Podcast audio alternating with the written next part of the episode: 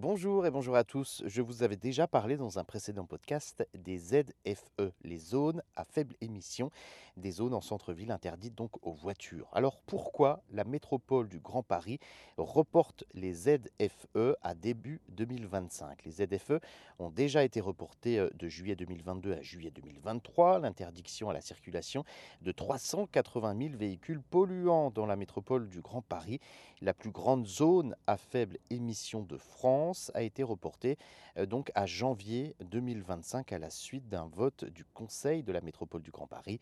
Cette troisième phase qui vise à interdire les véhicules classés critère 3 est matériellement impossible pour les élus en l'absence de réponse tangible de l'État sur la garantie du prêt à taux zéro et les contrôles des sanctions automatisés. Les élus accusent le gouvernement de vouloir se débarrasser de la mesure.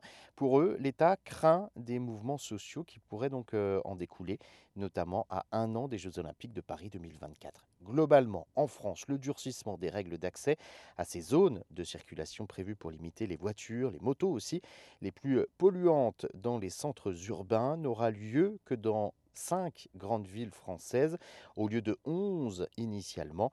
Juste Paris, Lyon, Aix-Marseille, Rouen et Strasbourg sont donc euh, désormais concernés.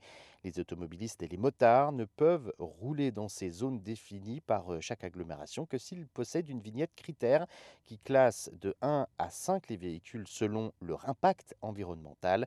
Aujourd'hui, sur les 42 agglomérations euh, qui devaient créer des ZFE en France d'ici à 2025, seules 11 l'ont mis en place.